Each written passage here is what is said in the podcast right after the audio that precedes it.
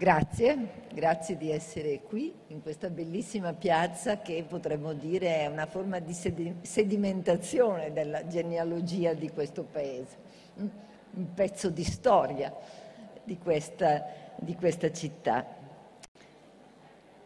Quando un bambino inizia a fare domande su chi c'era prima, su chi era la tua mamma e la mamma della tua mamma e il tuo papà e il papà del tuo papà, sui nonni e sui bisnonni, compie il primo atto di presa di consapevolezza della propria storicità, del suo essere al mondo come conseguenza di un intreccio, di una sequenza complicata che all'inizio va solo fino alla sua mamma, poi dopo poi al suo papà e poi dopo va indietro di una generazione e poi di un'altra ancora. Chi di voi ha rapporti con bambini sa questo, questo continuo anche ritornare sulle, su queste domande. Si, quindi di essere la conseguenza, di essere al mondo perché altri in un intreccio complesso di relazioni che si sono snodati in un tempo lunghissimo, ci sono stati prima di lui. Quindi la domanda genealogica, da questo punto di vista, è la prima domanda storica. Eh, la, è, è, il primo interrogativo su, sulla continuità e la discontinuità dell'esperienza, è la prima consapevolezza anche del proprio essere eredi? Mm? di qualcosa, eredi anche a chi somiglio, hm? eredi eh, di provenire da una storia e ricostruire una genealogia da questo punto di vista eh, è, è il modo di rispondere a questa domanda che spesso però si presenta anche come un parziale tradimento e mi spiego subito dalla Bibbia fino al film, al film, Radici, fino ai diversi siti che promettono di ricostruire la propria genealogia. Voi potete adesso andare su siti che vi consentono di eh, costruire, o almeno promettono la propria genealogia. La ricostruzione genealogica, infatti, sembra riguardare prevalentemente la ricerca di una continuità, di radici univoche e per certi versi a volte anche incontaminate o comunque depurate dalla scoria della storia. C'è un, un, un, un treno lungo che non fa deviazioni. Una rappresentazione del tempo e dello sviluppo individuale e familiare, ma anche storico e culturale, lineare, univoco nella propria traiettoria, a partire da un'origine empiricamente rintracciabile, ma qualche volta anche mitica il Dio Po, ad esempio. Questa visione della ricostruzione genealogica è alla base sia della ricostruzione delle storie familiari, sia della teorizzazione delle identità nazionali, cioè le proprie origini, o di gruppo, come se avessero la propria verità e la propria speci- specificità nella propria radice ma anche per mantenere la propria privilegi o specificità. Anticamente solo i potenti avevano una genealogia, non tutti avevano diritto a una genealogia, eh, nel senso che solo loro potevano farla valere per accedere di diritto a posizioni sociali di potere e di prestigio. La Bibbia, per esempio, se ci pensate, contiene le genealogie dei patriarchi e dei re di Israele, nel, ma non di tutti, no? comincia con una genealogia. E nel mondo ebraico antico il sacerdozio era concesso solo a chi potesse garantire di appartenere alla discendenza dei figli di Levi. Quindi non è irrilevante poter avere la propria, la propria genealogia. Poter far valere una genealogia era importante anche presso gli antichi egizi, i greci, i romani. Anche tra gli arabi beduini la conoscenza della propria genealogia costituiva un titolo particolare di eccellenza. chi poteva avere una genealogia e poterla rappresentare, raccontare, farla riconoscere, era quasi un titolo nobiliare. Ovviamente anche chi non può contare su, su, genealogie prestigiose può comunque cercare di individuare un'origine più o meno nobile dal punto di vista culturale o valoriale. Succede anche nelle società contemporanee sviluppate questo tentativo di eh, ricostruirsi un, una continuità genealogica nobile. Ad esempio, ancora oggi negli Stati Uniti ci sono signore che si fregiano del titolo di Daughters of American Revolution, una cosa che ho sempre trovato molto buffa, donne della, eh, eh, figlie della rivoluzione americana, come se fosse un titolo nobiliare, che provengono da coloro che hanno fatto la rivoluzione, rivendicando una continuità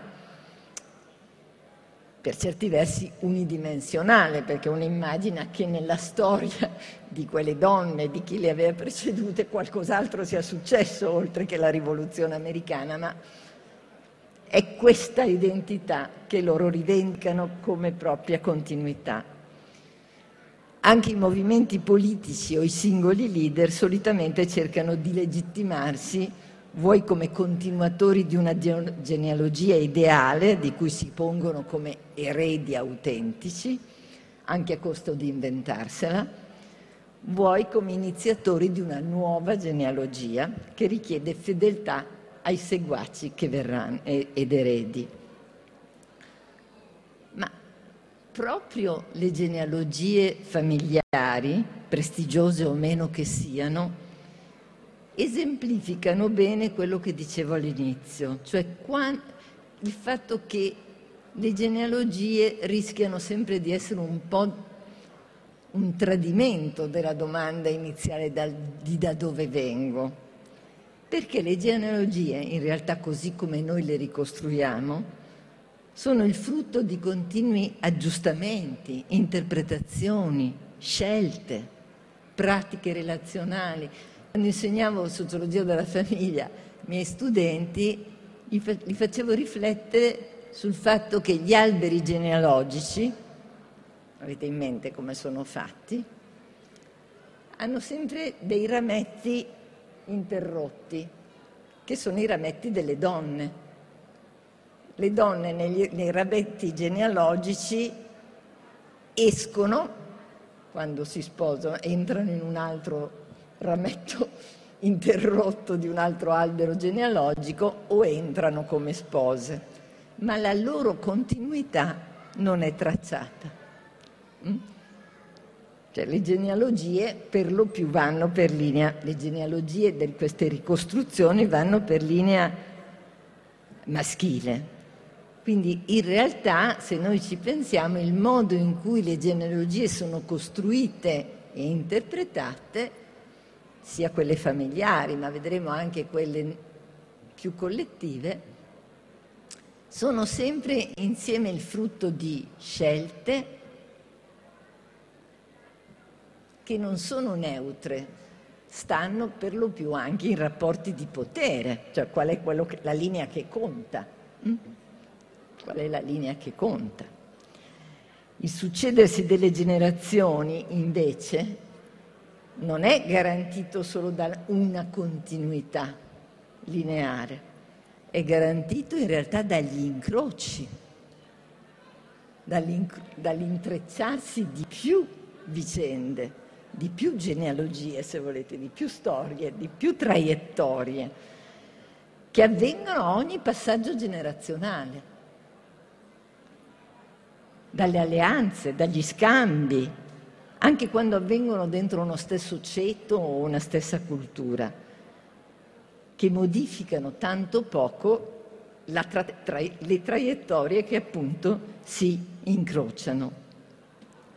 Eppure, se noi prendiamo di nuovo la metafora del, dell'albero genealogico, questi passaggi spesso sono rappresentati solo come eventi puntuali, cioè quello che conta è l'albero cioè l'albero che va, sale dalle radici, che non cambia i frutti, nonostante queste continue entrate e uscite, che dà sempre gli stessi frutti. E invece noi sappiamo che nella storia non, i frutti cambiano, non so, ci sono incroci, direbbero i giardinieri, eh, gli esperti di frutticoltura, si creano nuovi tipi di frutti.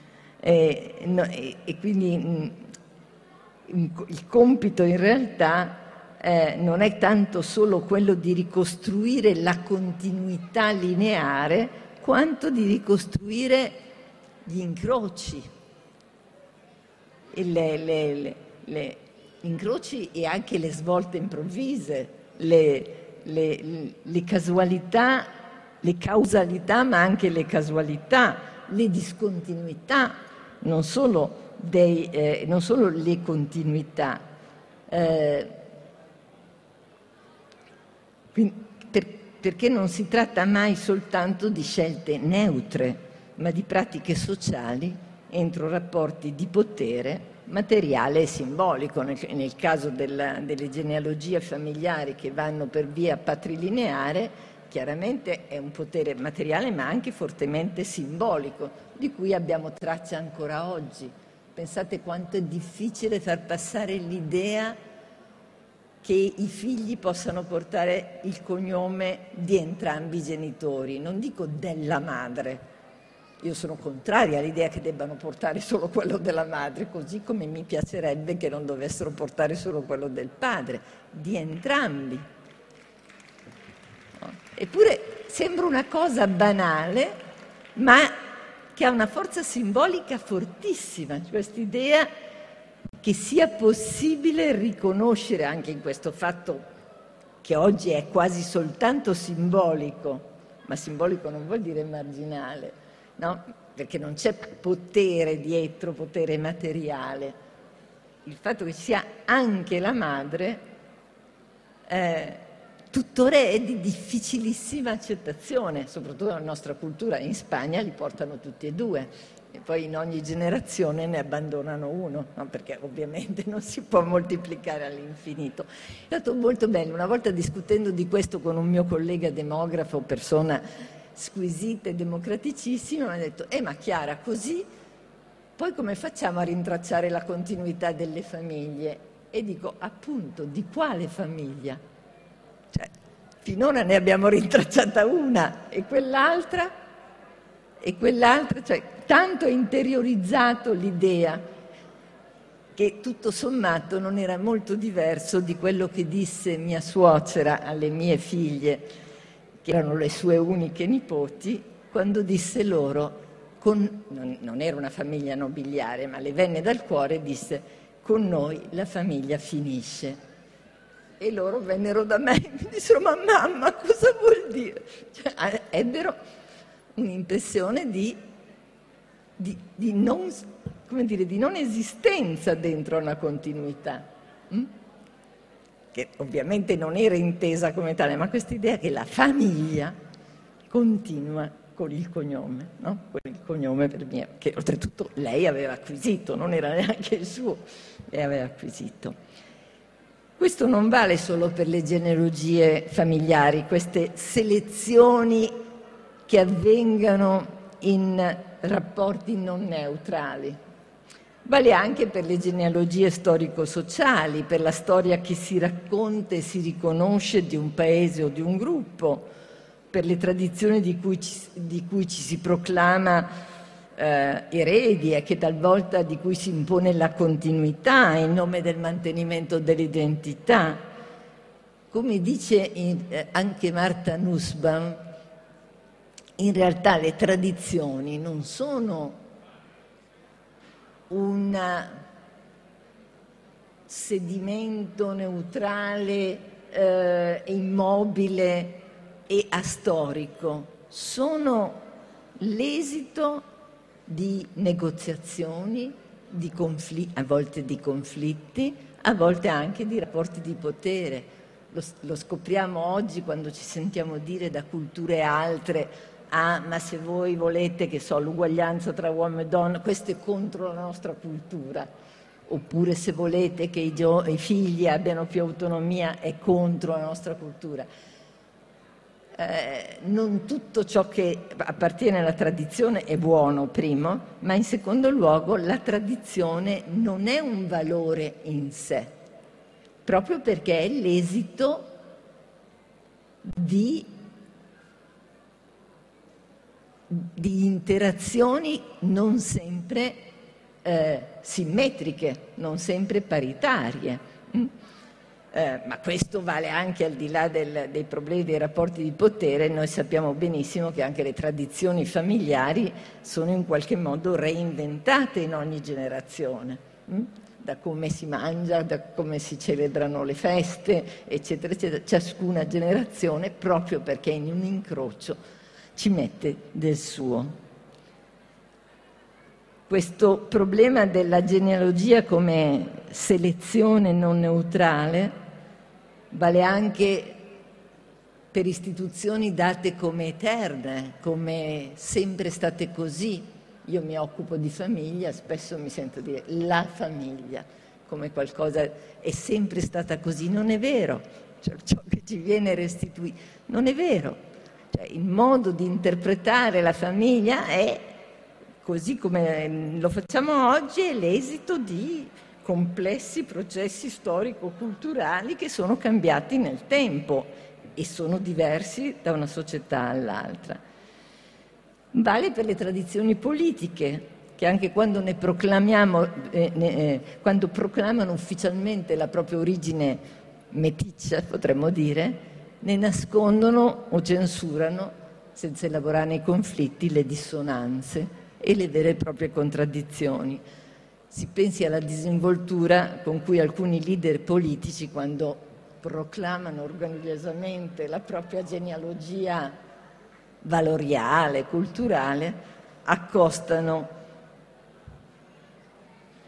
senza problemi De Gasperi, Madre Teresa, Nelson Mandela, Papa Giovanni, magari trascurando Marx se appartengono.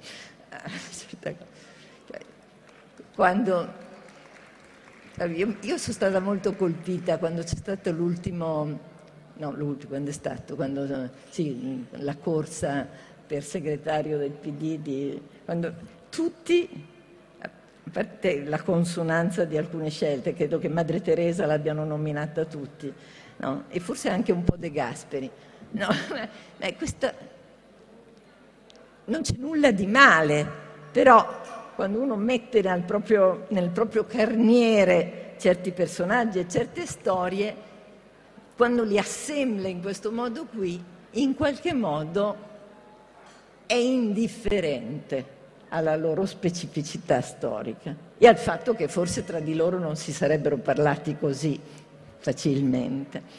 Ecco, è un modo insomma, di, di, dimenticare la storia. Ecco, far genealogia questo, in questo modo qui è un modo di dimenticare la storia, questo sì che ci richiama alle nostre origini. Eh? Aspettiamo un momento. Vabbè. Però c'è anche un altro modo di fare genealogia, e indirettamente ve lo sto dicendo, che più che rimandare a un'origine che continua senza deviazioni, dobbiamo pensare più a, una genealogia familiare, eh, culturale, eh, storica come a una sedimentazione di pratiche sociali storicamente situate a, a una sequenza di scelte effettuate o imposte, a continuità riconosciute e a discontinuità e deviazioni che invece sono cancellate. Ed è questa storia che è interessante ricostruire, non solo la continuità, ma anche dove si è girato, dove si sarebbe potuto andare in un'altra direzione. Fare della genealogia, ricostruire una genealogia, allora non significa o non dovrebbe significare esclusivamente rintracciare il filo della continuità e tantomeno un'origine autentica, depurata dalle scorie della storia e degli accidenti. Non si tratta neppure di contrapporre una genealogia all'altra. Io, che ho una certa età, mi ricordo quando eh, le femministe, soprattutto americane, hanno cominciato, ed è stato importante che lo facessero, a rivendicare genealogie femminili, sia sul piano familiare, quindi si chiamavano la figlia di Lucia, invece, invece si davano un po' come gli svedesi il cognome, come, ma eh, anche le genealogie culturali per via femminile. ed è stato importante perché questo ha consentito di vedere il rimosso, il nascosto, di, di avere uno sguardo diverso sulla storia eh, individuale e collettiva, così come eh, minoranze razziali, etniche, religiose, sessuali, eh, è importante che rivendichino l'esistenza di una genealogia loro, o è stato importante proprio anche dal punto di vista della, eh, della storia, del pensiero e della storiografia, quando il movimento operaio ha cominciato a essere studiato nella sua storia e non soltanto i potenti. Mm?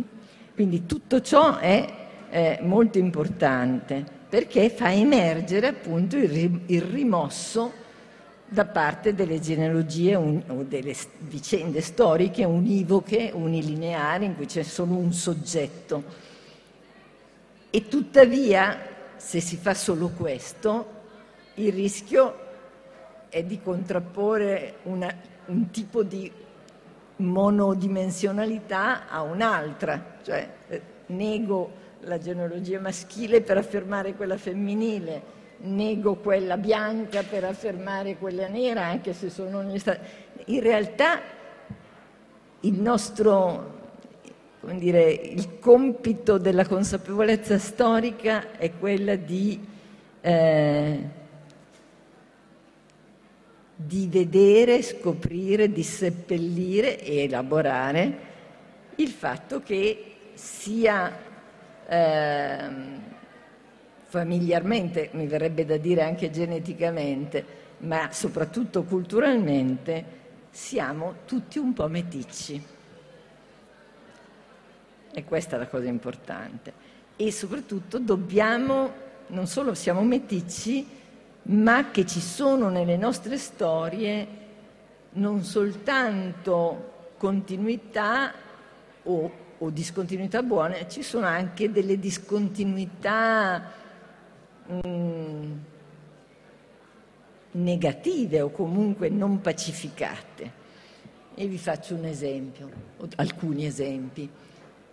Quando le chiesi cristiane, qualche anno fa, quando si discuteva della Costituzione per l'Unione Europea, chiese, rivendicarono che fosse messo, non, non passò la cosa ma di poco, rivendicarono che fosse inserito nella dichiarazione iniziale eh, che eh, fosse inserito la, la, la, dicitura sulle origini cristiane dell'Europa come autoevidenti e positive, operarono, secondo me, una tripla censura. Perché certo che il cristianesimo, nelle sue varie forme, è un pezzo importante della storia dell'Europa. È anche un pezzo importante della cultura, del nostro modo di vedere il mondo, che siamo o non siamo cristiani, basta andare in un museo, basta andare la, la nostra iconografia, le, la nostra eh, sedimenti architettonici, come no? Però, perché dico allora che hanno operato eh, delle censure? Dire semplicemente origini cristiane dell'Europa come se fosse una cosa univoca, sia autoevidente sia positiva. Perché hanno censurato innanzitutto gli apporti di altre religioni. Basta andare a Palermo, a Siviglia o a Granada per accorgerci che tutto sommato eh, eh, l'Islam e, gli arabi hanno avuto una porta importante nella storia di Europa, anche nella cultura europea, per non parlare dell'ebraismo. Quindi la prima censura è questa, l'apporto delle altre religioni. La seconda censura persecuz- eh, riguarda le persecuzioni e le espulsioni che sono state operate nei confronti di questi altri, i ghetti, che noi adesso andiamo a vedere come turisti, il ghetto di Roma, il ghetto Venezia, eccetera, erano posti di segregazione. Dovevano addirittura stare vestiti in un modo particolare rispetto ad altri e anche ai duri conflitti tra chiese cristiane che hanno caratterizzato la storia europea. La storia stati, della fondazione degli stati nazionali è fortemente intrecciata alla storia dei conflitti intracristiani. Mm? Fino ad arrivare non solo nel passato dell'età moderna, ma fino ad arrivare ai giorni nostri. L'Irlanda è lì a ricordarcelo. Quindi sì, uno potrebbe dire mi va bene mettere le origini cristiane dell'Europa, ma con questo. Non, cioè, non censurando queste cose, ma non per cattiveria, ma perché questo fa parte della storia dell'Europa, questo fa parte dell'identità europea. E questo anche dobbiamo elaborare come parte dell'identità europea. E lo stiamo scoprendo adesso quando si dice non vogliamo fare entrare i cristiani sì ma i musulmani no. Quindi non l'abbiamo neanche superata quella storia lì. Per fare un, es- un altro esempio di stretta attualità, Solo una massiccia opera di rimozione collettiva può farci usare il termine invasione di fronte alle migliaia di profughi e migranti che premono alle porte dell'Europa, un termine ben diverso da quello di conquista, colonizzazione, espansione vitale e così via, che venne e viene utilizzato nei libri di storia per le invasioni militari ed economiche operate dai diversi paesi europei per almeno due secoli nei confronti di altri continenti. Le invasioni sono sempre barbariche da parte di nemici e le conquiste sono sempre opere di civilizzazione. Sono due diverse genealogie concettuali che ci restituiscono due diverse rappresentazioni delle realtà e dei rapporti di potere. Molto meglio da questo punto di vista il passato che non passa della coscienza civile e politica tedesca contemporanea, che mentre orgogliosamente rivendica il proprio essere una potenza di centro, non espunge come semplici scorie, accidenti, le vicende terribili che ne hanno caratterizzato il Novecento. Al contrario, ne fa oggetto visibile, quasi ossessivo di memoria collettiva perché ogni generazione possa ricordarla e rielaborarla, pur correndo il rischio a sua volta di una monumentalizzazione retorica. Forse proprio questa memoria che non censura ma elabora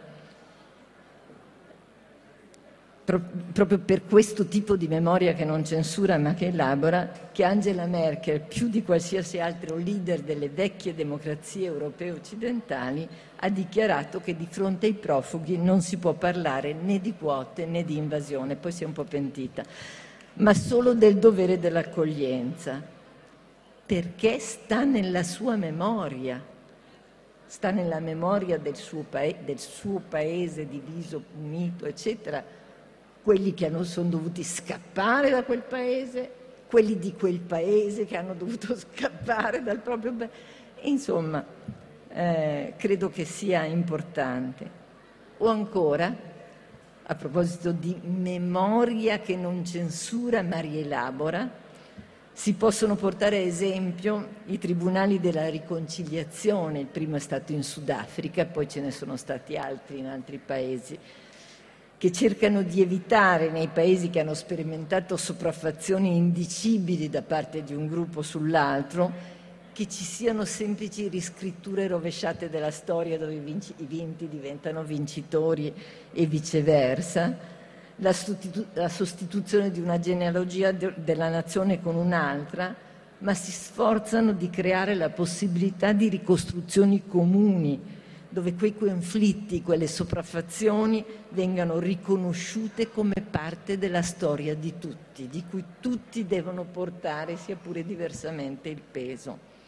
Non si tratta di una ricerca della verità con la V maiuscola, compiuta, totalizzante, piuttosto della messa in luce condivisione narrativa di pratiche di specifiche di responsabilità individuale che proprio perché lasciano il loro sedimento, che vengono raccontate, quindi non possono essere dimenticate, possono essere superate perché sono state riconosciute da tutti nei loro conflitti, nella diversità dei punti di vista, nella diversità delle responsabilità e dei rapporti di potere materiali e simbolici.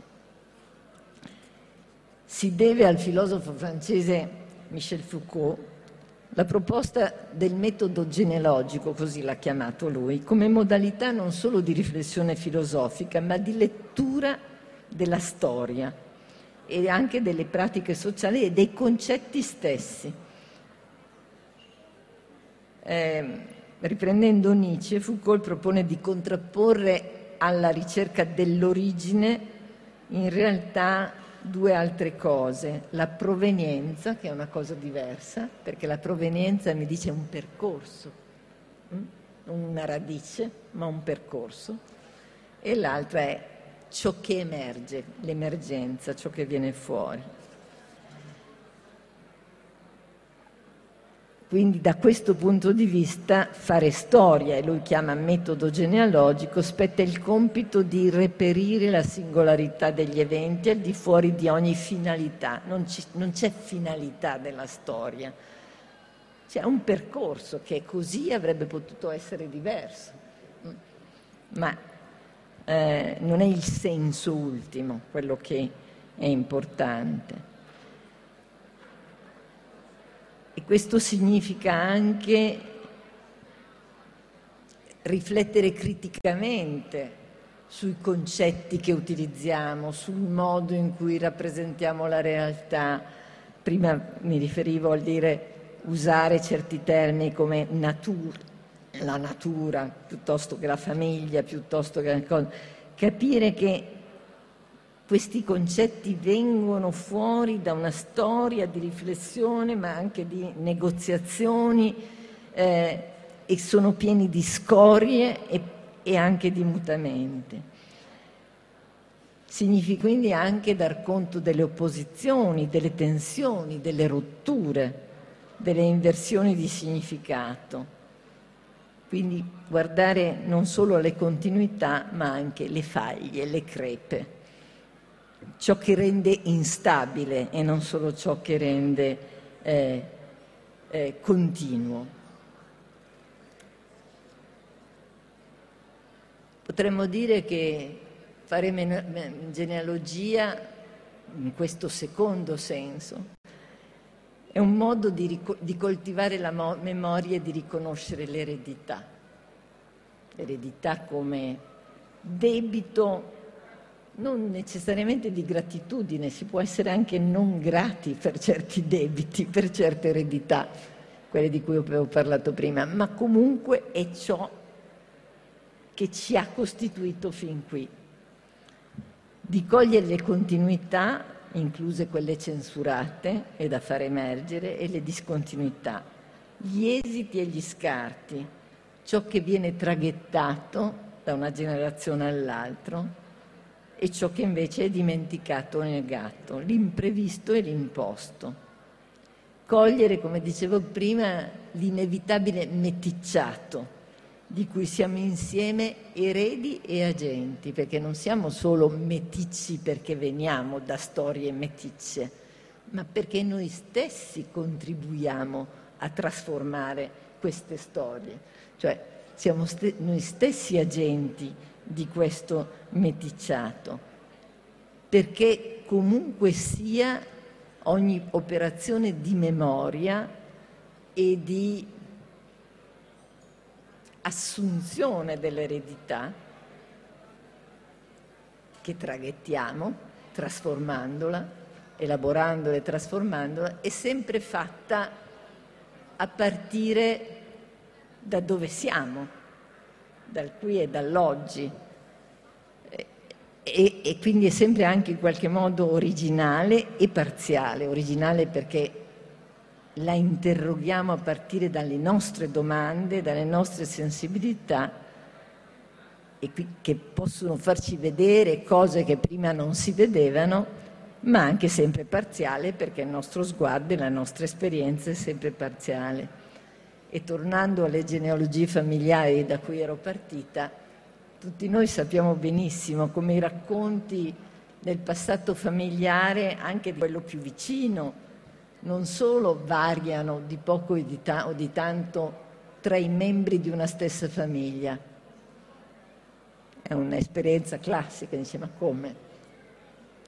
Non è solo, ah io quella cosa lì non me la ricordavo, ma me la ricordavo diversa Mm? Non è come la racconti tu, no? C'è, c'è questi sguardi diversi a vedere la stessa cosa, ma come ciascuno di noi ne sviluppa una narrazione diversa nelle varie fasi della vita, che non è di nuovo il fatto che alcune cose si dimenticano e altre si ricordano, ma che la fase della vita in cui noi siamo ci fa interrogare su cose che magari in altre fasi non avevamo messo a fuoco o che non... E in questo senso vuol dire che ogni ricostruzione è insieme illuminante, ci fa scoprire un pezzetto della nostra eredità che magari prima avevamo nascosto, non avevamo visto, ma anche sempre inevitabilmente parziale. Lo scopo non è quello di ricostruire l'eredità completa, ma piuttosto capire che l'eredità che abbiamo ricevuto è insieme qualcosa da scoprire, ma anche qualche cosa da reinventare. Perché, gene- perché per quanto ci, si si, ci si rimandi sempre a un punto di partenza e alle sequenze successive, sem- noi interpretiamo sempre alla luce singolare e parzialissima di ciò che siamo e delle relazioni in cui stiamo nel presente. Grazie.